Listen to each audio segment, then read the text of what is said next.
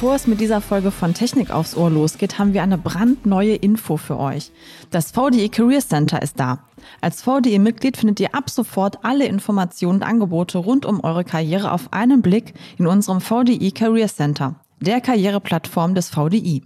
Egal in welcher Phase ihr euch gerade befindet, ob Studierend, Young Professional oder Führungskraft selbstständig, wir unterstützen euch bei eurer Karriereplanung.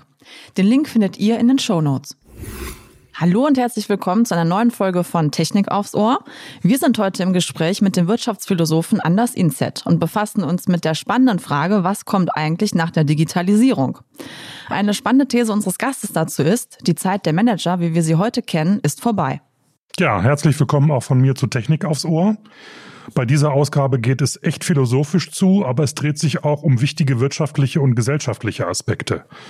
Anders Inset, einer der weltweit führenden Wirtschaftsphilosophen, ist gebürtiger Norweger und bringt Philosophie der Vergangenheit mit Technologie und Wissenschaft von morgen zusammen. Außerdem zeigt er Führungskräften, wie sie das 21. Jahrhundert meistern können. Herzlich willkommen, Anders Inset. Hi. Hi, schönen guten Tag, hallo. Sehr cool, dass du da bist. Sehr gerne. Philosophie und Wirtschaft. Also wie passt das zusammen? Da denkt man ja erstmal, hm, es ist total konträr. Und wie bist du genau zu diesem Lebensweg gekommen? Ja, ich glaube nicht, dass es konträr ist. Ähm, ich glaube, dass es heute ähm, essentiell ist. Äh, wir stehen vor einer äh, sehr herausfordernden Zeit, wo das um den Menschen als solches im Kern geht. Das geht äh, vor allem auch um unser Denken heute. Ich sehe nicht Corona als das größte Problem, sondern ich sehe, dass unser Denken infiziert ist. Und wir stehen ja auch mit Technologie für viele ethische Fragen. Deswegen glaube ich, das passt sehr gut zusammen. Und mein Weg beschreibt, glaube glaube ich, auch äh, diese Entwicklung. Äh, ich war jahrelang Hardcore-Kapitalist. Ich habe in der Außenwelt gelebt und habe mich definiert über ähm, mein Einkommen, über was andere von mir hielten. Ähm, ich war wirklich äh, den Kapitalismus in, in vollen ähm, äh, eigentlich unterlegt und wurde gesteuert und getrieben. Und äh, habe dann zunehmend gemerkt, dass viele Manager auch gefangen waren und immer noch sind in ihre Rollen. Ähm, ich war immer ein, ein, ja, eigentlich ein lebenslanger Student der Kunst des Philosophieren. Ich habe mich für ähm, die Welt interessiert. Ich war neugierig. Ich habe auch nebenbei Philosophie gelesen. Und irgendwann mal kam der Punkt, wo ähm, ich auch keinen Erfolg gespürt habe. Ich habe Höhen und Tiefen des Unternehmertums kennengelernt. Ähm, aber irgendwann mal habe ich gesagt, dass ich dann raus möchte und ähm, habe dann angefangen, äh, mehr und tiefer in die Philosophie einzutauchen und haben dann gesehen, dass die wesentlichen Fragen, mit denen sich die Führungskräfte heute beschäftigen, äh, die haben einen sehr, sehr philosophischen Charakter. Und äh, deswegen war es für mich auch eine, eine wichtige Entwicklung oder eine wichtige, interessante Reise zu sehen, dass wie können wir aus den großartigen Vordenker der Vergangenheit praktische, anwendbare Philosophie praktizieren. Also wie können wir die Philosophie in den Unternehmen ähm, reinbringen. Und äh, das war für mich auch eine, eine Reise, die äh, dazu führt, dass ich heute sehe, dass Wirtschaft und Philosophie sehr stark zusammenhängt. Okay, jetzt ist ja ein Buch von dir erschienen, das sehr erfolgreich läuft. Und das heißt Quantenwirtschaft, was kommt nach der Digitalisierung? Wir reden ja alle im Moment nur noch über Digitalisierung. Es gibt ja keinen Lebensbereich, wo wir nicht darüber reden, wie wir bestimmte Dinge jetzt nur noch ja, elektronisch umbauen können. In allen Unternehmen wird von Digitalisierung gesprochen. Und jetzt äh, stellst du die Frage, was kommt nach der Digitalisierung? Das ist echt eine spannende Frage. Was kommt denn? ja, ich glaube, das, ist ja das Schöne heute, dass wir noch haben wir die Möglichkeit zu definieren, also welche technologische Zukunft ist für uns erstrebenswert. Ähm, als ich das Buch geschrieben habe, äh, 2018, 2019, dann waren wir eigentlich am höchsten Punkt des Kapitalismus und haben eigentlich vernachlässigt, was für ein digitale Tsunami uns bevorsteht. Wir sprachen alle von radikale Veränderungen, aber wir sehen ja erst mit der Corona-Pandemie, ähm, dass es äh, doch etwas radikaler und etwas äh, ja, schneller schneller auch zur Sache geht. Und äh, ich glaube immer noch, dass wir nur am Anfang dieser äh, wahnsinnige Veränderungen stehen. Und äh, da gilt es vor allem zu definieren, also was wollen wir alles mit der Technologie machen? Wir sprechen von einer digitalen Transformation. Aber zu was transformieren wir uns denn? Wir sprechen von disruptive Technologien. Aber eigentlich die Technologien an sich sind nicht disruptiv, sondern es ist das, was wir Menschen mit der Technologie machen. Und äh, zunehmend werden wir von Empfehlungsalgorithmen und der Technologie geleitet und gesteuert. Wir sind in einem unglaublichen Optimierungswahn. Wir wollen schneller, wir wollen das für uns, unser Leben verlängern. Ähm, wir wollen die Göttlichkeit in der Maschine bauen und kommen dann zum Punkt, dass wir nur noch am Funktionieren und Reagieren sind. Das führt zu einer wahnsinnigen Müdigkeit und wir sind dann eine überflüssige Spezies, eine Art Homo obsoletus. Und äh, mein Plädoyer mit Quantenwirtschaft ist zu sagen, okay, wir brauchen wieder eine Bewusstseinsrevolution, eine Art digitale Aufklärung, wo wir verstehen, was wir überhaupt jetzt gerade machen. Und aus dem Reaktionismus kommt dann gestalterisch denkende Wesen, die auch die Komplexität einer verbundenen Welt verstehen und dann bauen wir eine Zukunft, die für uns erstrebenswert ist. Vielleicht auch wie ähm, Thomas Schmidt von Haniel das hat schon definiert, eine enkelfähige Zukunft.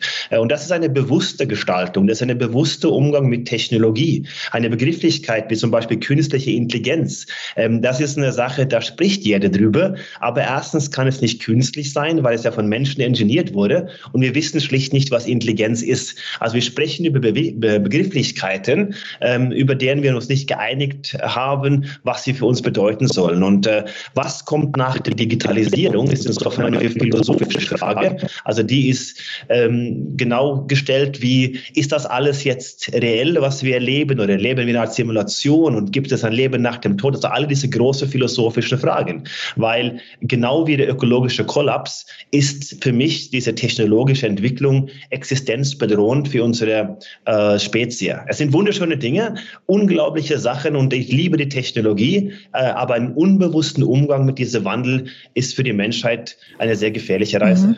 Du hast jetzt gerade eben einen äh, sehr griffigen ähm, Satz gesagt, wo auch ein Buzzword drin vorkommt, also Homo obsoletus, fand ich super. Wir hatten mal eine Folge, wo wir gesa gesagt haben, beziehungsweise gefragt, werden wir zum Homo digitalis. Nur das ist ja im Endeffekt dann schon die nächste Stufe, dass man danach im Endeffekt obsolet ist. Ähm, wenn wir jetzt so weitermachen wie bisher, ähm, was würdest du sagen, wie lange dauert es ungefähr, bis wir alle ein Homo obsoletus sind? Ja, das, das können wir nicht abschätzen. Vielleicht sind wir auch ein Stück weit heute unbewusst. Wir merken es auch jetzt durch den Konsum der Technologien. Ähm, wir hatten ja eine Gesellschaft, die geprägt war von Autorität. Ähm, es war eine Versklavung oder halt eine disziplinäre Gesellschaft, wo der Chef gesagt hat, wo es lang geht. Ähm, wir lebten in, in Regimen, wo die Menschen ausgebeutet wurden. Äh, ich denke dann an Herr und Knecht auch von, von Hegel. Äh, und dieser Zusammenhang, äh, diese Interdependenzen zwischen dem, dem Ausbeuter und Ausgebeuteten ist heute nicht mehr da. Also wir haben durch die Liberalisierung und liberalen Demokratien unsere Freiheit ähm, gewollt. Die haben ja auch gekriegt. Und jetzt sind wir gefangen in unserer Freiheit. Wir beuten uns selbst aus mit unserem digitalen Konsum. Äh, wir reagieren auf Algorithmen. Der Mensch ist selbst zum Produkt geworden. Das heißt, wir zahlen mit unserer Nutzung der Technologie ein auf große Unternehmen, die dann kapitalisieren. Das heißt, wir sind Ausbeuter und ausgebeutet in einem. Und das führt natürlich so eine Paradoxie oder eine schwierige Situation für uns, weil wir wissen ja nicht wohin und wofür. Wir haben keinen Halt im Leben. Ähm, und ich glaube, dass diese Entwicklung, die ist sehr weit fortgeschritten. Aber die ist nicht so weit fortgeschritten, dass wir nicht ausbrechen können. Ähm, das wird dann erst gefährlich, wenn wir anfangen, unser Gehirn äh, an das Netz zu docken und vermischen halt eine Schnittstelle ähm, durch unseren langsamen Prozessor zu einer Maschine. Dann sind natürlich unsere neuronalen Impulse externer Natur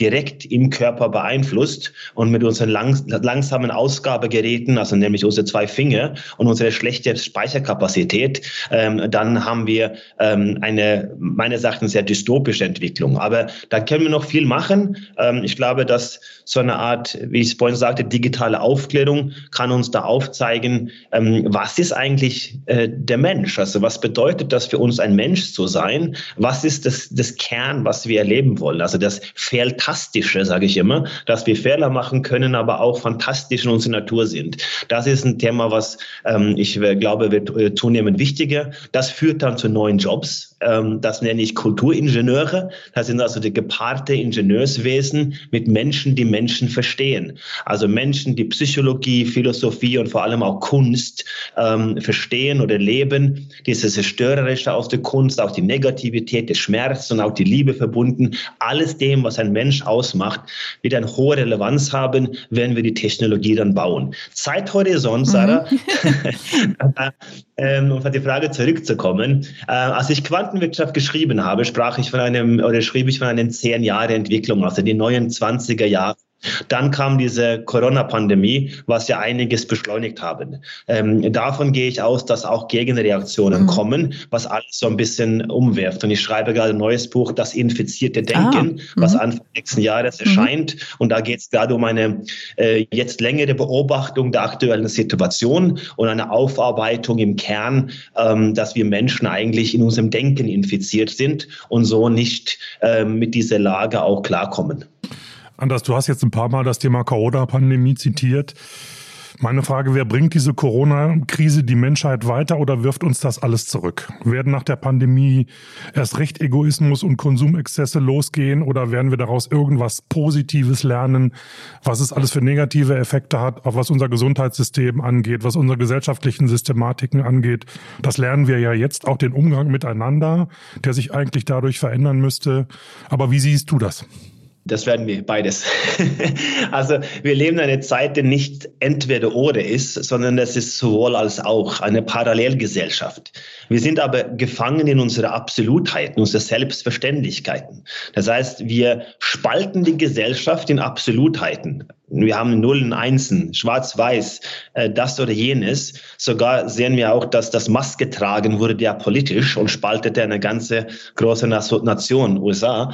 Ähm, und das symbolisiert die Welt, in der wir leben. Wir werden alle gleicher und ähnlicher, aber dennoch mehr gespalten. Also das ist eine Summe an Paradoxien, die aufeinander prallen äh, und deswegen auch die Quantenwirtschaft, weil die lineare und starren Modellen, die Welt zu beobachten, nicht mehr greifen. Äh, wir brauchen neue fluide Modelle, wo wir alle Szenarien auch analysieren können. Ähm, es wird mehr Chaos geben, aber auch mehr Stabilität. Und genauso wird die Auswirkung aus Corona sein. Das wird wunderschöne Dinge passieren. Und wir sehen auch einen, einen solidarischen, ähm, humanistischen Ansatz, aber wir sehen genauso einen totalitären und auch eine spaltende in ihre Absolutheiten, also eine radikale, ähm, auf Nationalismus getriebenen äh, Bewegung. Mhm. Und ähm, deswegen glaube ich, dass wir ähm, die beiden äh, Seiten verstehen müssen. Also was sind letzten Endes die Konsequenzen?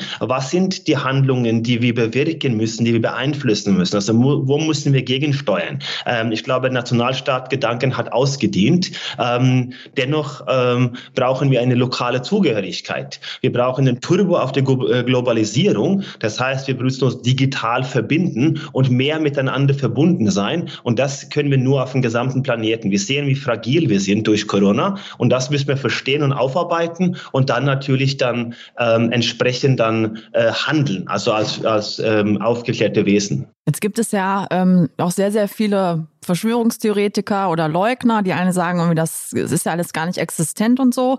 Wie reagierst du denn auf, auf solche Persönlichkeiten? Und äh, du siehst ja auch Dogmatismus als ein, eines der drängendsten Probleme, ähm, die wir haben. Ja, wie würdest du das in dem aktuellen Kontext denn sehen? Ja, also ich sehe ähm, auch vor Corona eine sehr starke Entwicklung ähm, zu einer dogmatis dogmatisierten Gesellschaft. Mit Donald Trump äh, hat das Thema Fake News und Spaltung eine ganz andere Dimension ja, erreicht. Und das ist eine globale Entwicklung. Ähm, das ist ja das Interessante an, an, an äh, Corona und deswegen habe ich für mein, mein nächstes Buch auch ein bisschen Zeit gebraucht und bin noch dabei. Ähm, ich wollte nicht in Reaktionismus verfallen und ich glaube, dass wir sehr viel auf die Zeiten vor und nach Corona, aber die eigentliche Probleme, also ich spreche von einem 50-jährigen Nickerchen seit 1970, 1970, wo wir Langer so Schlaf. quasi, ja, wir wurden vom Prinzen quasi zum Schlafen geküsst und wurden von der böse Hexe Corona in 2020 leicht wach gepiekst. Das ist aber nicht genug für einen wahnsinnigen Umkrempelung oder eine große Revolution oder einen Wandel. Ähm, das setzt uns in der Lage, eine mögliche Opportunität. Also wir können was, was tun. Was haben wir seit 1970 gemacht? Äh, und warum 1970? 1970 war der erste Global Earth Day. Da wollten wir uns um den Planeten mhm. kümmern. Das ist 50 Jahre her. 1970 war die Planung von dem ersten äh, World Economic Forum von Klaus Schwab. Ähm, 1970 war der Kniefall von Warschau mit Willy Brandt, äh, wo wir auch so eine positive Richtung in der Nachkriegszeit, wo viele fantastische Unternehmen entstanden sind, das sah sehr gut aus für diese Verbundenheit. Ähm, 1970 war die zweite Amtszeit von Nixon zusammen mit äh, Henry Kissinger, wo die nach China geflogen sind, um Tennis zu spielen. Die wollten den eisernen Vorhang niederreißen. Die wollten die Truppen aus Vietnam. Also alles sah sehr gut aus. Und seitdem haben wir einfach globalisiert wie mhm. bekloppt mhm. und haben sehr viele Produkte in die Welt exportiert. Ähm, und das war so unsere äh, Wachstumsmaschine. Ähm, aber 1970 starb auch Jimi Hendrix und mit ihm, glaube ich, so ein bisschen diese Liebes-, Friedens- und Pop-Revolution, diese Flair äh, der 60er Jahre. Und ähm, jetzt sind wir da angekommen, wo wir durch diese Entwicklungen, durch den Mauerfall in 89, also wie ich vorhin sagte, diese Gefangenheit in unsere Freiheit. Wir haben sozusagen ähm, äh, Gesundheit als neue Volkskrankheit entwickelt. Und jetzt sind wir auf einmal wach, wir sind müde, ein bisschen verloren und äh, merken eigentlich, was die unterliegende Wirkkräfte des Wandels sind, die seit Jahrzehnten in Bewegung mhm. sind. Diese Dysbalance, die wir geschaffen haben. Und diese Dysbalance und Spaltung, die ist viel älter und die ist auch nicht ein Ergebnis aus Corona, sondern Corona zeigt einfach nur ähm, symptomal, was wir vernachlässigt haben. Und wenn wir das jetzt in Ruhe aufarbeiten, dann sehe ich das schon als eine Zeit ähm, der Opportunität, wo wir eine positive Leitidee, äh, wo Europa und auch vor allem Deutschland vorangehen können und dort Brücken bauen können, wo andere Walls bauen. Ähm, also das ist eine Möglichkeit, aber wir brauchen Handlungshelden, wir brauchen aktiv gestaltende Menschen und wir brauchen selbstdenkende Wesen, die nicht nur an die Technologie reagieren. Dann können wir diese Dogmen auch aufbrechen, weil Dogmatismus verhindert Veränderung, das ist klar. Mhm. Thema Veränderung, äh, Anders. Wir sind ja gerade dabei, unseren Planeten ordentlich auszuplündern. Konsum bestimmt mehr oder weniger unsere gesellschaftliche Entwicklung. Ähm, das ist ja auch so ein bisschen eine Aussage aus deinem Quantenwirtschaftsbuch. Wie kann man das deiner Meinung nach aufhalten oder welche, ja, welche Initiativen müssen wir ergreifen, um das in irgendeiner Form in die richtigen Bahnen zu lenken? Ich meine, von Konsum, den brauchen wir ja irgendwie, der regt ja die Wirtschaft an, sonst läuft ja alles nicht mehr so gut. Was kann man tun? Ich glaube schon, also was brauchen wir Konsum? Also äh, Sachen zu besitzen ist ermüdend. Ähm, das merken viele Menschen, wenn man eine andere Bindung auch im Leben bekommen. Ähm, ja. Aber wir brauchen eine stabile Wirtschaft. Wir brauchen vor allem eine stabile Wirtschaft, um uns mit den gesellschaftlichen Herausforderungen auseinanderzusetzen. Und das, glaube ich, ist fundamental. Das ist essentiell. Deswegen spreche ich auch von einem neuen Betriebssystem für die Wirtschaft.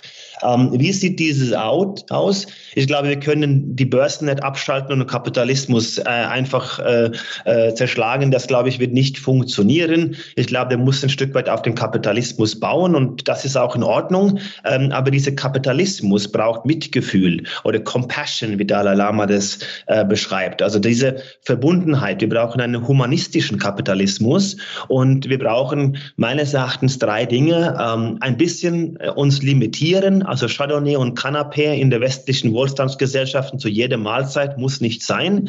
Ähm, wenn ich in meine Heimat Norwegen denke, an die Konsequenzen dieser wahnsinnigen Pandemie, da waren das im Frühjahr, im äh, April, Mai katastrophale Verhältnisse, weil sie kein Holz hatten für diese neuen Sommerterrassen auf der mhm. Hütte und die Whirlpools waren nicht mehr lieferbar. Ja, wenn das eine Krise ist oder eine Pandemie ist, dann merkt man vielleicht, dass nicht genug Blut in den Straßen geflossen sind für eine wirkliche Veränderung der Menschen. Ähm, das wünschen wir natürlich nicht, auch nicht, aber das zeigt so ein bisschen, wenn wir jetzt ähm, nach Zürich reisen, da stehen die Leute 20 äh, Meter in Schlange vor Louis Vuitton und diese ganzen Luxusläden. Ähm, und deswegen glaube ich, dass ähm, wir auch ein Umdenken auf verschiedene Ebenen brauchen. Wir müssen uns limitieren, das eine. Das zweite ist, wir brauchen eine perfekte Kreislaufwirtschaft, also alle alles muss unendlich ähm, wieder äh, benutzbar gemacht werden. Die Hersteller müssen die Verantwortung für die Produkte durch die gesamte Wertschöpfungskette tragen und wir schaffen die ganzen Zwischenglieder weg, also ein geringerer Abstand zwischen Kunde und äh, Hersteller.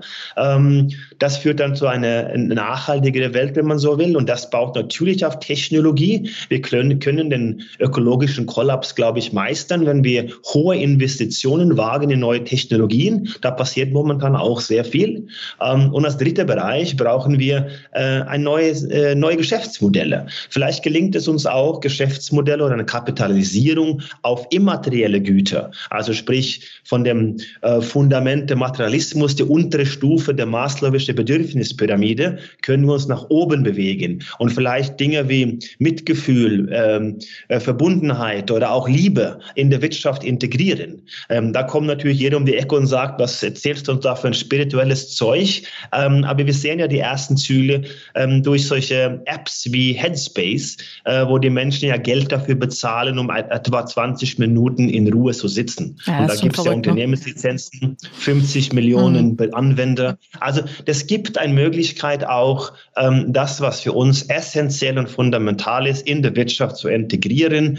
Und ich glaube, ähm, der ganze Facette, der ganze Mensch ähm, kann auch ein Teil dieser Wirtschaftskonstruktes werden. Aber es setzt natürlich voran, äh, voraus, dass wir da echte Unternehmer wieder haben und ähm, keine Bewahrer und Verwalter, sondern echte Gestalter. Also wir brauchen da wirklich Handlungshelden, die auch bereit sind, für ihre Problemlösungen äh, alles zu riskieren. Weil äh, äh, die Unternehmer der Zukunft sehen ein bisschen anders aus als heute. Ähm, aber im Kern muss natürlich durch Unternehmertum an ähnliche Hacke-Mentalität, den wir erlebten in der Nachkriegszeit. Das muss das Fundament sein. Äh, und dann, glaube ich, können wir es schaffen. Wir haben Ressourcen, wir haben Möglichkeiten und die Technologien kann uns mit vielen, vielen Herausforderungen helfen. Und da passiert auch momentan mhm. viel.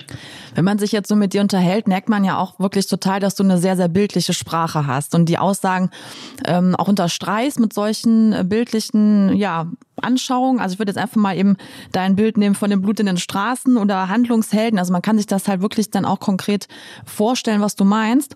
Ähm, wie reagierst du eigentlich auf Menschen, die jetzt mit Philosophie oder mit solchen bildlichen Angelegenheiten überhaupt nichts anfangen können und dann wirklich halt sagen, nee, das ist für mich alles Quatsch und ich bin rein zahlenorientiert und ich habe hier meinen äh, Geschäftsbericht und Zahlen, das war's. Daten, Fakten, genau. genau. Mhm. Ja, also das ist, ähm, das ist das Zählbare oder das Berechenbare. Ähm, die Welt ist äh, ein Stück weit zählbar, wenn wir das in, äh, quasi in der Retrospekt, also in der Rückspiegelbetrachtung machen. Äh, aber die ist nach vorne betrachtet nur über Geschichten, über Erzählungen, mhm. also erzählbar möglich. Ähm, wir brauchen neue Geschichten. Das, was die Wirtschaft zusammenhält und was alles, was wir geschaffen haben, sind Geschichten. Ähm, das Problem der Finanzindustrie Die großen Banken war ja schlicht, dass sie meinten, dass Bargeld, also Papier mit Tinte, was echtes sei und der virtuelle Währungssysteme sei was virtuelles. Also digitale Währung ist was virtuelles, aber Papier ist was echtes. Aber nur weil da 50 oder 100 draufsteht, ist es genauso eine virtuelle Geschichte, die wir Menschen erfunden haben. Ähm, wenn ich von Coca-Cola mir eine Flasche kaufe auf meine Reisen und, und trinke diese äh, in Gänse braune, hässliche, schädliche Suppe, die ich tue mir nehme, weil ich, ich trinke ganz gerne mal eine Cola. Ja, ich trinke meine Cola sehr gerne, muss ich sagen. Aber ob es gesund ist, einmal ja. hingestellt. Aber das ist Geschichte, ist eine Vereinbarung zwischen mir und den Anwälten von Coca-Cola, dass ich daran mhm. glaube. Und so hält das sich zusammen. Die ganze Börse, die funktioniert so lange, bis sie nicht mehr funktioniert. Die Unternehmen sind innovativ, bis sie nicht mehr äh, innovativ sind. Das heißt, ähm, die Welt ist viel ähnlicher Quantenphysik, äh, viel unvorhersehbar und die ist vor allem nicht eins, die ist nicht endlich, sondern die ist unendlich oder muss unendlich gemacht werden. Und alle unsere Wirtschaftssysteme beruht ja auf Gewinnen und Verlieren, also die anderen zu vernichten und zu schlagen. Und das würde eine technologische Welt bedeuten, dass es einen Gewinner gibt am Ende und ganz viele Verlierer. Ähm, also müssen wir lernen, mehr über Ansätze wie Competition, also Kooperenz, also gesunde Mischung zwischen Wettbewerb und, und äh, Zusammenarbeit Zusammenarbeit. Ähm, in Sport hast du, in Fußball hast du 90 Minuten 11 gegen 11, da hast du einen Gewinner und Verlierer, aber da geht's weiter. In der Wirtschaft eben mhm. nicht. Und in der Wirtschaft hast du keine ähnlichen Bedingungen. Manche Mannschaften spielen mit vier Mitarbeiter, die anderen mit 400.000. Und von daher hast du eine ganz andere Dimension der Betrachtung. Und das haben wir natürlich vernachlässigt. Das heißt, wir sollten Ziele haben, wir können Dinge messen. Äh, und das führt dazu, dass äh, die Manager in der heutigen Form die Menschen überwachen, kontrollieren und steuern. Die fliegen raus und werden ersetzt durch Technologien, die sich um diese äh, faktische Beschreibung oder Zahlenbeschreibung oder Analysen beschäftigen. Und daneben brauchen wir halt Menschen, die dann über ihre Geschichten und Erzählungen, über ihre Fehler, über ihre äh, Kreativität oder Kreationismus, diese Potenzial, zerstörerische Fehler zu machen, die zu was ganz Neuem führt. Ähm, das brauchen wir, um da weiterzukommen. Wir können ähm, eine Optimierung der Vergangenheit so weit vorantreiben wie möglich, aber das würde zu einem gnadenlosen Untergang, glaube ich, führen. Wir brauchen eine wahnsinnige Weiterentwicklung und da brauchen wir das Zusammenspiel zwischen Mensch und Maschine. Ähm, und ähm, das ist, glaube ich, die Essenz für mich, ist, dass äh, in der Quantenwirtschaft, so wie ich sie verstehe, ähm, ist eben dieser unendliche Ansatz. Äh, oder der Begriff nochmal, was mir sehr gut gefällt, dass eben enkelfähige Unternehmer, das ist das, was wir brauchen. Mhm. Anders, du hast gerade jetzt mal von äh, Technologien gesprochen und von Weiterentwicklung von Technologien und Mensch-Maschine-Verhältnis. Dafür brauchst du natürlich Leute, die solche technologischen Entwicklungen möglich machen. Jetzt spreche ich mal ein bisschen pro Domo über Ingenieurinnen und Ingenieure. Was würdest du denn heute einem Ingenieur empfehlen, um sich im Job und auch im Alltag gut durch die kommenden Jahre äh, zu, ja, nicht zu prügeln, hätte ich beinahe gesagt, aber gut durchzukommen? Du hast ja auch von Kulturingenieuren vorhin gesprochen. Was verbirgt sich dahinter?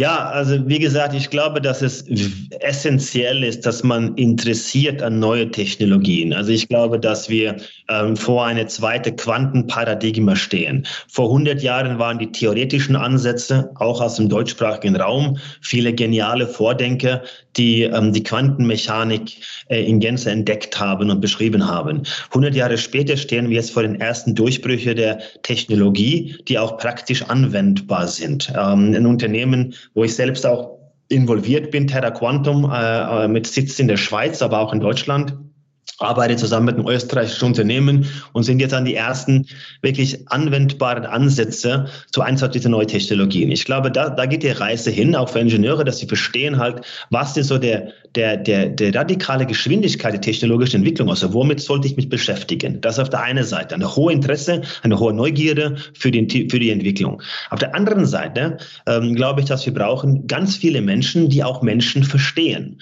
Ähm, also ich erwähnte vorhin äh, die Kunst, ähm, die ihre Rolle hat. Ähm, die echte Kunst, also nicht die kapitalisierte Social Media Follower Kunst, sondern die echte Kunst in ihrer zerstörerischen Form, wo über Schmerz und Leid und Liebe ähm, die ganze Mensch ähm, äh, der, der, der Symbol ist. Also die Verständnis für die Kunst, Deep Arts, ähm, die Psychologie, also menschliche Verhalten, die Analyse der Menschen und auch eben die Philosophie, glaube ich, wird an Wichtigkeit ähm, zunehmen. Wir sehen auch dieses Jahr, ähm, dass sehr viele äh, Menschen oder junge Menschen äh, Psychologiestudium jetzt beginnen. Ähm, und ähnlich wünsche ich mir auch für die Philosophie. Ähm, auch wenn die akademische Philosophie meines Erachtens ein bisschen starr ist in ihrer Betrachtung der äh, Konsequenzen der Technologie und auch noch sehr stark in die Analyse ähm, der Vergangenheit ähm, äh, unterwegs ist, glaube ich, dass da auch eine Entwicklung kommt, viel näher zu einer praktischen anwendbaren Form,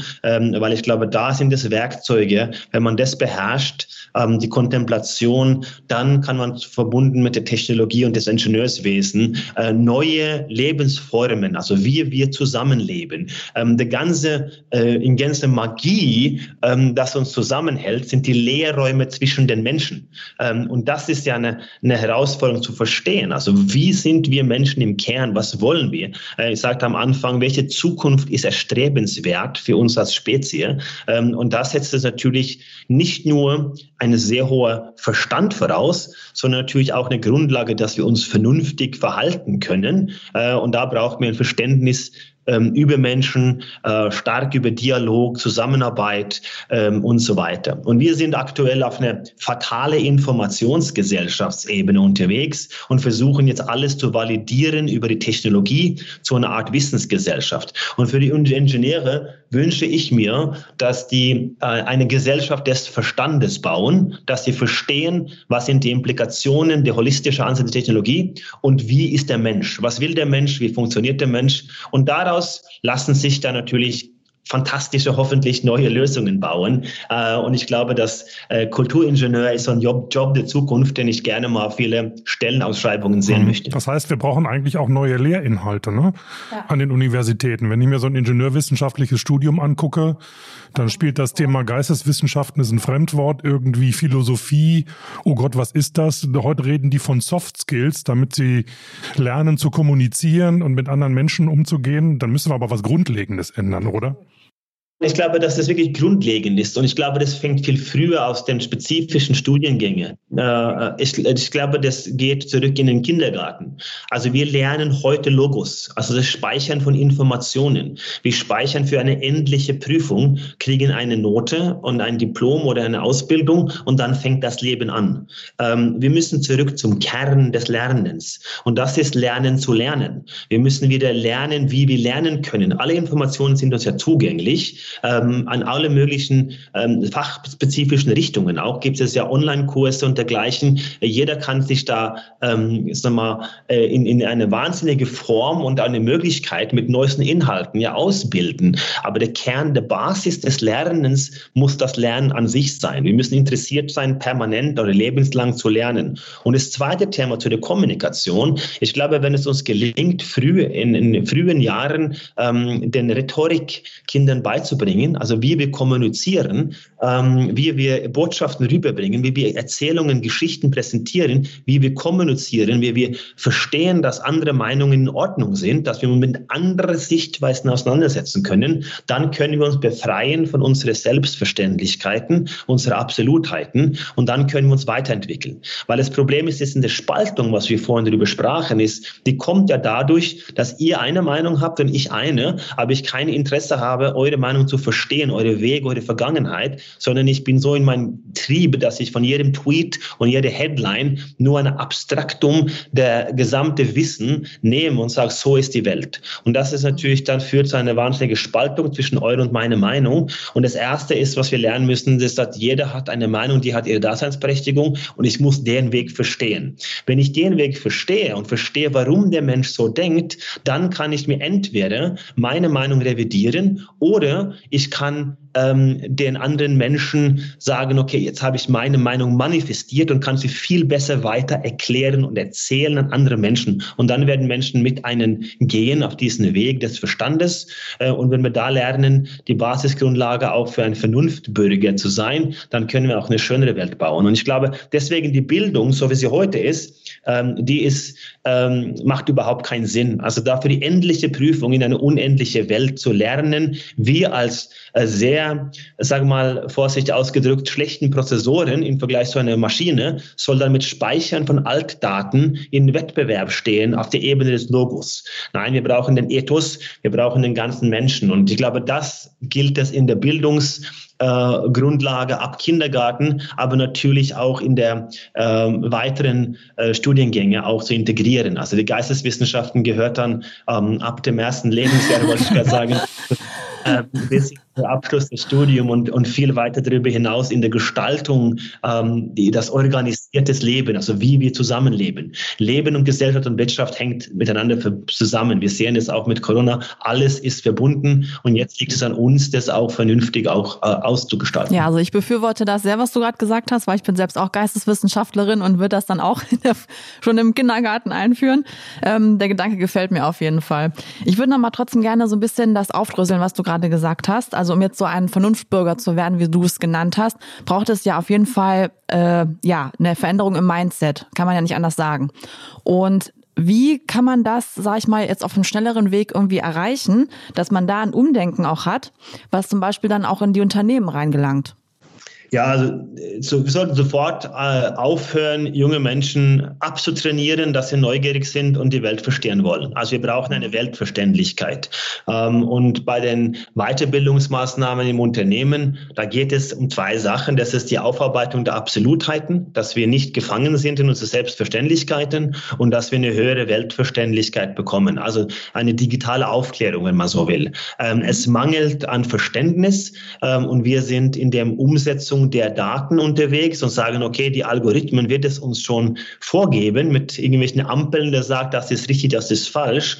Ähm, aber wir müssen das verstehen, um das zu hinterfragen. Und es gibt sehr viele Dinge in der Geschichte der Menschheit, ähm, die wir als manifestiert in dicken Büchern heute als äh, faktisch ähm, festhalten, die sicherlich im Laufe der nächsten zehn Jahre komplett auf den Kopf gestellt werden, die unsere ganze Weltanschauung in Frage stellen wird. Und sage, sage, okay, ähm, natürlich vor drei, vier, fünf, zehntausend Jahre war die Erzählung eine andere als heute. Wenn es gelingt, einen Donald Trump so viel Unfug zu erzählen über so viele Jahre, dann können wir uns ja vorstellen, wie eine Geschichte, die nur von Mund zu Mund über Generationen, über Jahrtausende ähm, bis ins unsere äh, industrielle Revolution getragen wurde, bis sie dann irgendwann von irgendwelchen unterbezahlten Historikern äh, niedergeschrieben wurde. Dass da noch nicht absolut alles da drin steht, so faktisch für uns klar ist, das sollte uns dann mit ein bisschen Überlegung auch klar sein. Und dann stellen wir einiges in Frage. Und dann kommen wir vielleicht zu neuen Sichtweisen, ähm, wie wir auch leben und wie die Welt auch ist. Und das, glaube ich, ist sehr gesund.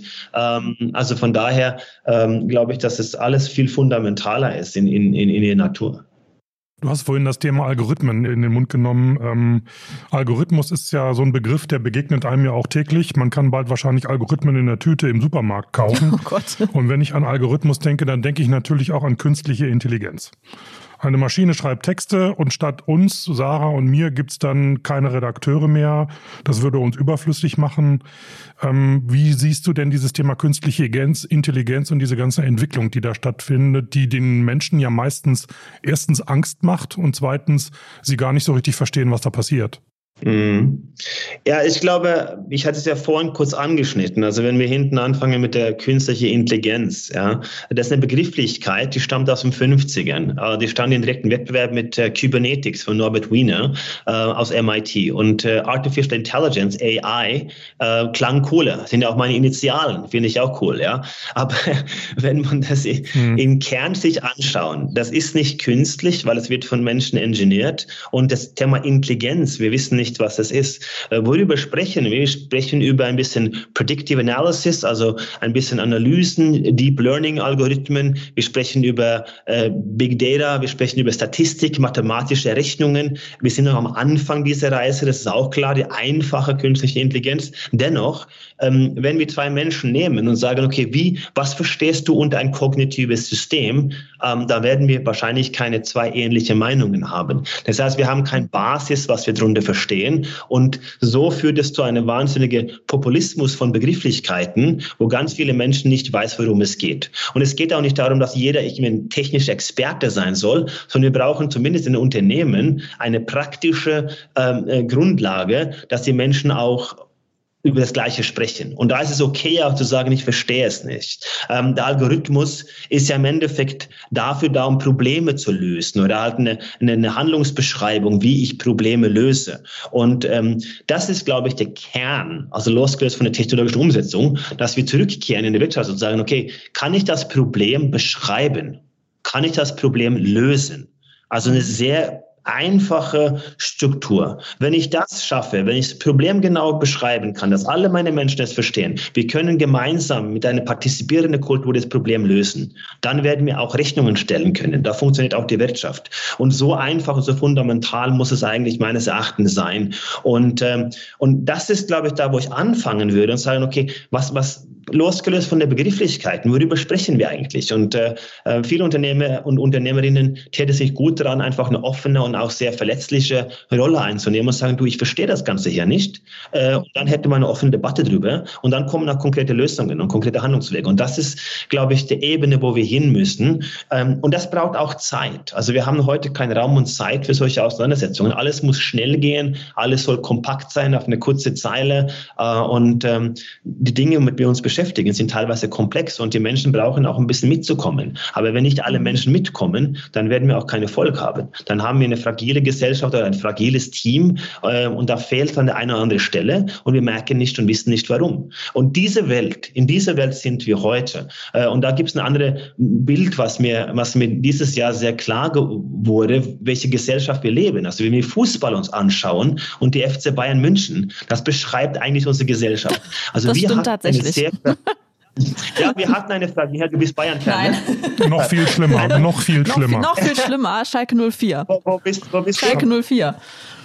Schalke, ja, aber ja, wahrscheinlich äh, nächstes, nächstes Jahr dann zweite Liga. Ah, ja, ja, ja.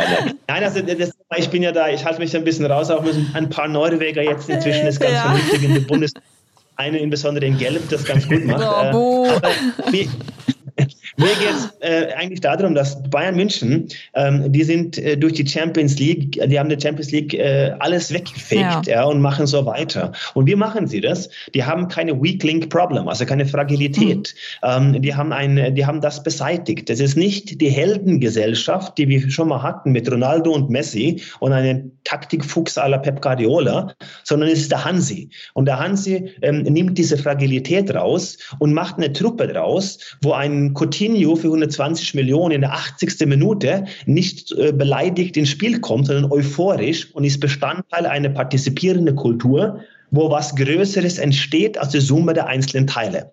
Und das ist die Zukunft. Ähm, und wir sehen mit Corona, wir hatten Milliarden für Körper, äh, für Haut und für ähm, körperverlängernde Aktivitäten, aber wir hatten nicht ein paar Millionen für die Masken. Und ähm, ich glaube, nach vorne betrachtet, klar, es werden Helden sein, es müssen Unternehmertypen sein, wie Elon Musk oder verrückte Spinner, die das ein bisschen treiben, aber im Kern geht es viel mehr um das Wir, das Gemeinsame. und da haben wir natürlich in Deutschland und Europa Europa eine gute Vergangenheit, vor allem auch in der, in der Theorie und den Geisteswissenschaften, auf denen wir bauen können. Dieses Zusammenhalt und dieses Miteinander. Und ähm, in diese Richtung muss es gehen. Deswegen gefällt mir diese Bayern München ähm, in der Herbstauflage ähm, äh, so gut, weil es äh, stellt so ein bisschen dar, ähm, dass wir uns um die schwächeren Teile unserer Gesellschaft kümmern müssen und aus der Fragilität kommen. Ähm, und das wäre für mich so ein Weg, wo wir einen stärkeren Fokus darauf legen könnten, wenn wir um, über KI und Algorithmen sprechen, dass wir alle mitnehmen. Ähm, und klar gibt es manche Menschen, die passen nicht für gewisse Rollen, dann muss einfach klar sein. Aber dann ist es klar, weil das fachlich, inhaltlich, menschlich, wie auch immer nicht passt. Aber Vorher müssen wir unsere Hausaufgaben machen und allen mitnehmen, aufklären äh, und dann können wir weitermachen. Da können wir die Synergien mhm. heben. Ja, nochmal einen kurzen Schwenk zum Fußball. Also äh, das sehe ich auch so, weil das eigentlich so die erste Mannschaft vom FC Bayern ist, wo ich wirklich auch sage, so die lebt. Und da ist nicht jeder einfach ein Einzelspieler, der sein Können zeigt, sondern die leben wirklich für den gemeinsamen Erfolg. Und das hat der Hansi geschafft. So.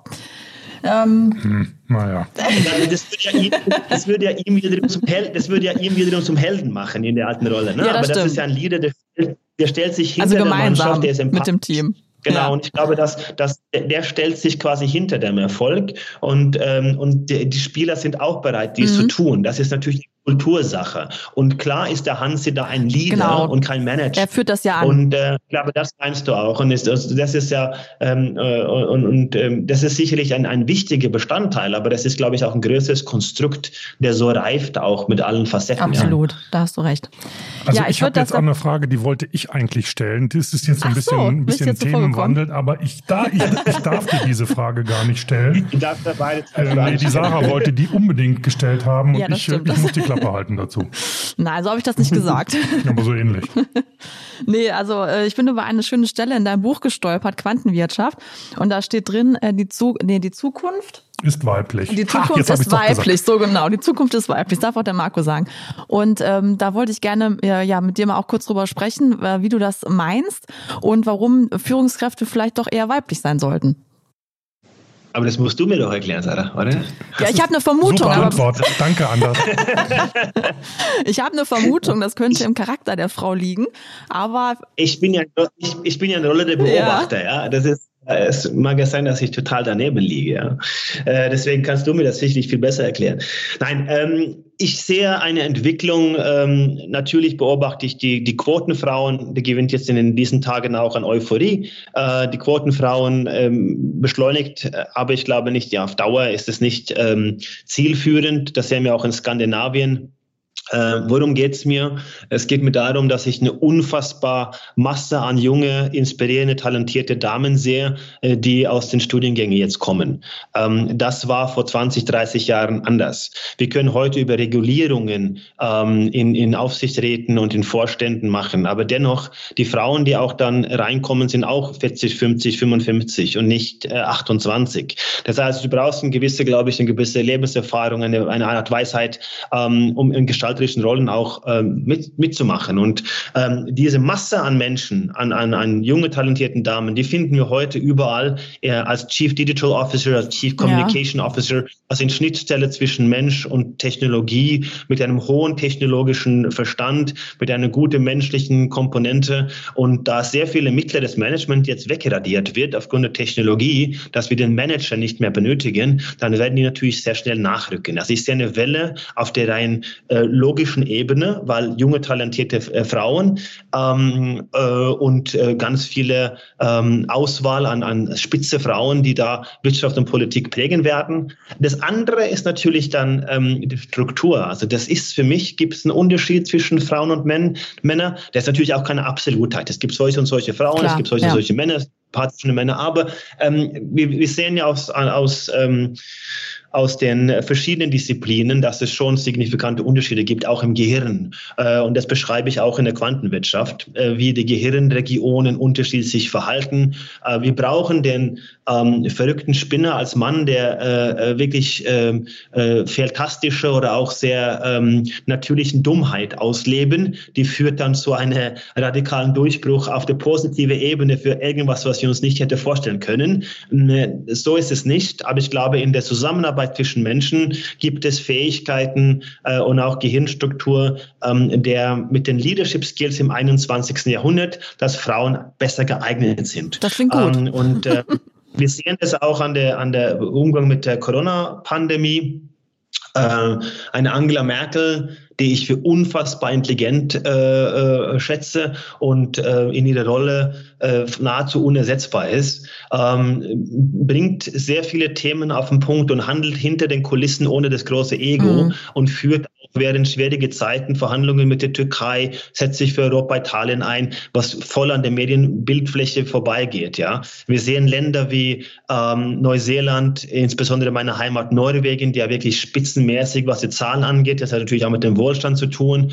Ähm, aber alle diese Länder, die von von weiblichen Politikern geführt werden, scheinen ein bisschen, es ist noch ein bisschen früh zu, zu, zu verurteilen endlich, aber scheinen ein bisschen ähm, verbundener mhm. durch diese zu kommen und ähm, wahrscheinlich auch mit einem geringeren äh, Gänze Schaden als Länder, wo die männliche Egos die Medienfläche geprägt haben am Anfang. Mit schneller Reaktionismus. Ähm, Schweden wurde gefeiert, jetzt sieht es ein bisschen düster aus. Äh, USA sehen wir die Zahlen, äh, UK ebenso äh, und so weiter. Also wir haben um die sieben Prozent, glaube ich, ähm, äh, Länder, die äh, geführt werden von Frauen und die scheinen äh, ganz vernünftig da in Statistiken zumindest bislang abzuschneiden. Äh, und da zähle ich auch Deutschland dazu.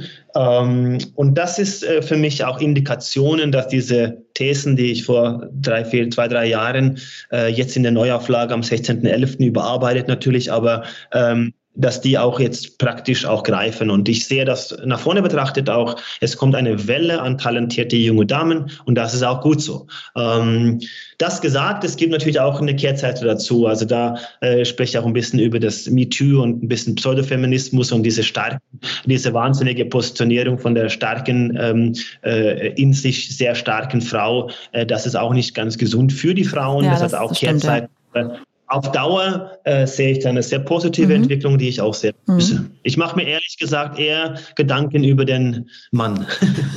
ja, das ist ja generell eigentlich äh, nicht verkehrt, sich da vielleicht mal Gedanken zu machen. nee, wir wollen jetzt auch in keine ähm, Klischeekiste greifen. Ne. Nein, also es geht ja nicht darum, um das, das zu absolutieren, mhm. oder, äh, sondern ich sehe halt das Problem ähm, heute, dass ähm, äh, die Rolle des Mannes ähm, wird durch die starke Frau auch ja, ein Stück absolut. weit ersetzt. Ja, klar. Ja. Wir sehen in Skandinavien, die Männer haben eineinhalb Jahre Vaterschaftsurlaub, mhm. die haben einen guten Wohlstand, es sieht alles super aus auf der Fassade mhm. und hinter der Kulisse wird Antidepressiva ja. ähm, genommen wie, wie mhm. bekloppt. Und das sehen wir in Stockholm, in Oslo und das sind immer so Frühindikationen für eine globale Entwicklung, mhm. zumindest bei den westlichen Regionen. Wir sehen es aber auch in Asien und ähm, das führt zu steigenden Suizidraten, das führt zu einem permanenten Umgang mit der finalen Entscheidung seines Lebens. Also zwischen 30 und 40 macht der Mann auf und sagt, egal wie viel Wohlstand er hat, er hat den Druck, an sich selbst projiziert, dass er sich selbst ausbeutet, um sich zu optimieren, weil er keinen Halt im Leben hat und muss eine endgültige Entscheidung treffen. Und das ist ein Thema, wo ich sehr, sehr kritisch mhm. beobachte. Mhm. Den Umgang mit Depression, insbesondere unter mhm. Männern, ist ein Gesellschaftsproblem und auch beschleunigt durch Corona eben, wenn das einzige Halt im Leben war, mein Gehalt, mein Auto, mein, mein Wohlstand auf dem Klar, Konto. und es halbiert dann verliere ich diesen sozialen Status, die Anerkennung und dann habe ich nichts mhm. mehr. Äh, also es gilt da wirklich entgegenzusteuern mit einer Verbundenheit zwischen der Außenwelt und der Innenwelt. Mhm. Also das äh, zu sich kehren und sich finden, äh, wo man Wohlstand nicht nur ähm, auf dem Kontostand reduziert. Und da haben wir eine Aufgabe gesellschaftlich zu leisten, ähm, weil ich beobachte das seit ein paar Jahren kritisch und ich glaube, dass es eine Geschwindigkeit zunehmen wird äh, mit Corona eben. Und deswegen brauchen wir da schon auch ein, ein Leuchtturm, ein neues Idealbild von einem neuen Mann, der auch in diese Gesellschaft auch, ähm, wo nicht mehr schwer gehoben werden soll, weil äh, das von der Maschine übernommen wird und äh, wo viele Frauen auch selbstständig äh, ökonomisch sind und somit auch auch dann äh, diese Rolle ersetzt wurde. Äh, und daran müssen wir arbeiten. Ähm, da passiert noch einiges, aber ähm, das, da mache ich mir schon auch ein bisschen Sorge okay. drüber. Ich glaube, über den neuen Mann könnten wir eine eigene Podcast-Folge drehen. Also das ist auf jeden Fall. Da mache ich eine... aber noch nicht mit. Nee? Och. Ja, doch, natürlich. Doch, auf jeden Klar, Fall. Ähm, ich habe jetzt noch eine abschließende Frage. Und zwar hast du ja eben von dem Thema Verbundenheit gesprochen, auch dass zum Beispiel Angela Merkel sich halt eher was zurücknimmt, ihr Ego zurückstellt, vielleicht auch so ein bisschen, um das äh, Hansi Flick-Bild nochmal hervorzurufen, der das ja auch halt für den FC Bayern, sag ich mal, tut und sich nicht in den Vordergrund stellt. Ähm, siehst du das vielleicht auch als Problem bei Führungskräften aktuell, dass die einfach ihr Ego zu oft über das Team zum Beispiel stellen oder auch einfach nicht zugeben, ich habe jetzt hier ein Problem, das kriege ich nicht gelöst, weil sie einfach sich die Blöße nicht geben wollen zum Beispiel? Ja, es sind ähm, zwei unterschiedliche Politik und Wirtschaft, glaube ich, mhm. da. Aber ich glaube, ich, der, im Kern ist das miteinander ja. verbunden. Und äh, das ist, dass wir eine Gesellschaft geschaffen haben, wo ähm, das kein Platz mehr ist für Fehler. Ähm, und ähm, in der Politik ist es so, dass Negativität wird belohnt. Das heißt, wir können nur gegen etwas sein und nicht für etwas. Ähm, das System der Politik mit den parteienpolitischen Strukturen, glaube ich, hat ausgedient. Und ähm, dafür vier Jahre zu wählen anhand der Stimmung Stimmungsbild und der Gefühle der Menschen. Das ist in der heutigen Zeit ein sehr fragiles System. Ähm, aber für die Wirtschaft, glaube ich, ist das Kernproblem, dass ähm, die äh, Führungskräfte heute äh, nicht verletzlich, verletzbar sein mhm. können oder wollen. Und ich glaube, dass das ein großer Fehler ist. Ich glaube, dass die Gesellschaft reif dafür ist, dass auch, insbesondere auch hier Männer, in ihrer Rolle auch Schwäche zeigen dürfen, ähm, dass sie echte Gefühle zeigen dürfen, dass sie zugeben dürfen, dass sie irgendwas nicht verstehen, ja. dass man vor seiner Mannschaft stehen kann und sagen, ich verstehe das mhm. nicht. Oder diese Bauchgefühl, wenn du voll erwischt wirst beim Thema und versuchst zu jonglieren und überspielen, ja, stattdessen zu sagen, du hast mich voll erwischt ich spüre es in meinem Bauch, da irgendwas, du, ich habe keine Ahnung, was ich antworten soll. Ehrlich? Darf ich das? No? Ja, darf ich das mitnehmen nach Hause? Darf ich was drüber nachlesen? Darf ich mich vorbereiten? Wir treffen uns morgen, da können wir uns in Augenhöhe mhm. unterhalten, mhm. da bin ich vorbereitet. Und wenn du das machst, und auch wenn mehrere Leute zuhören, dann entsteht, glaube ich, was Magisches. Mhm. Und ich glaube, dass natürlich viele Charaktere des äh, in, in hierarchisch getriebenen Strukturen noch äh, nicht so akzeptieren würden, weil es um Rollen und Macht geht. Aber ich sehe einen Wandel hin zu einer neuen Stärke, also von der Macht zu Stärke, wo man auch durch Verletzlichkeit oder durch Vulnerability einfach den Geburtsort von Vertrauen und Relationen findet, wo man den Geburtsort von Kreativität und Gestaltung und Innovation findet, in dem Menschen starke Kulturen bauen. Ich glaube, das ist eine essentielle Fähigkeit eines Leaders im 21. Jahrhundert, eine Gestalter des Wandels. Wir versuchen, wie besessen auf Digitalisierung von Transparenz und Offenheit, damit wir die Menschen vertrauen können. Aber das Vertrauen bauen wir über das Menschen was spüren. Wenn wir Transparenz schaffen und alle alles ist offengelegt, dann wird, dann wird Vertrauen komplett obsolet. Dann brauchen wir das nicht mehr. Äh, und dann fangen wir an, äh, nicht nur ähm, nicht über Vertrauen nicht mehr nachzudenken, sondern wir vertrauen uns selbst auch nicht. Wir werden auch nur selbst zu Zahlen und Daten. Und das halte ich für eine fatale Entwicklung. Ich glaube, dass Gestalter des Wandels diese äh, Vulnerability zeigen äh, müssen und zeigen dürfen müssen, ähm, damit die Relation bauen können, damit wir was Neues schaffen können, damit wir eine starke äh, Kultur bauen können. Ich glaube, das ist die Essenz vom Leadership. Schönes Schlusswort. Ja, wunderbar. Ich Anders. Ich glaube, ich bin nicht der oder wir sind nicht die Ersten und werden nicht die Letzten sein, die sagen, mein Gott, wir könnten uns noch stundenlang mit dir über das Thema auseinandersetzen. Ja, das ist wirklich so unglaublich erhellend und behellend, was wir ja. von dir gehört haben. Und ich glaube, wir haben heute auch gelernt, dass so drei unterschiedliche Paar Schuhe, von denen man wirklich glaubt, sie seien unterschiedlich, nämlich Wirtschaft, Technologie und Philosophie so unterschiedlich gar nicht sind. Und dass man daraus einen Schuh basteln kann, der dafür sorgen kann, dass wir unsere Zukunft gut und positiv gestalten können. Wir danken dir für dieses Gespräch. Wir hoffen, dir hat es auch ein bisschen Spaß gemacht, mit Nicht-Philosophen darüber zu diskutieren und äh, freuen uns, wenn wir uns vielleicht irgendwann mal wieder miteinander unterhalten Gerne. können. Ganz herzlichen Dank. Dankeschön. Sehr gerne, war mir ein großes Vergnügen, hat Spaß gemacht und äh, vielen lieben Dank. Sehr gerne. Dann freuen wir uns, wenn wir vielleicht nächstes Jahr oder wann auch immer vielleicht mal über den neuen Mann reden können. Wer weiß. Sehr gerne. Dankeschön. Okay, ja. Wenn ihr Feedback für uns habt, wenn ihr uns äh, Vorschläge machen wollt über Themen, die wir aufgreifen sollen, dann könnt ihr das gerne tun über podcast.vdi.de. Und nicht vergessen, schaut in die Show Notes. Dort kommt ihr direkt zum neuen VDI Career Center.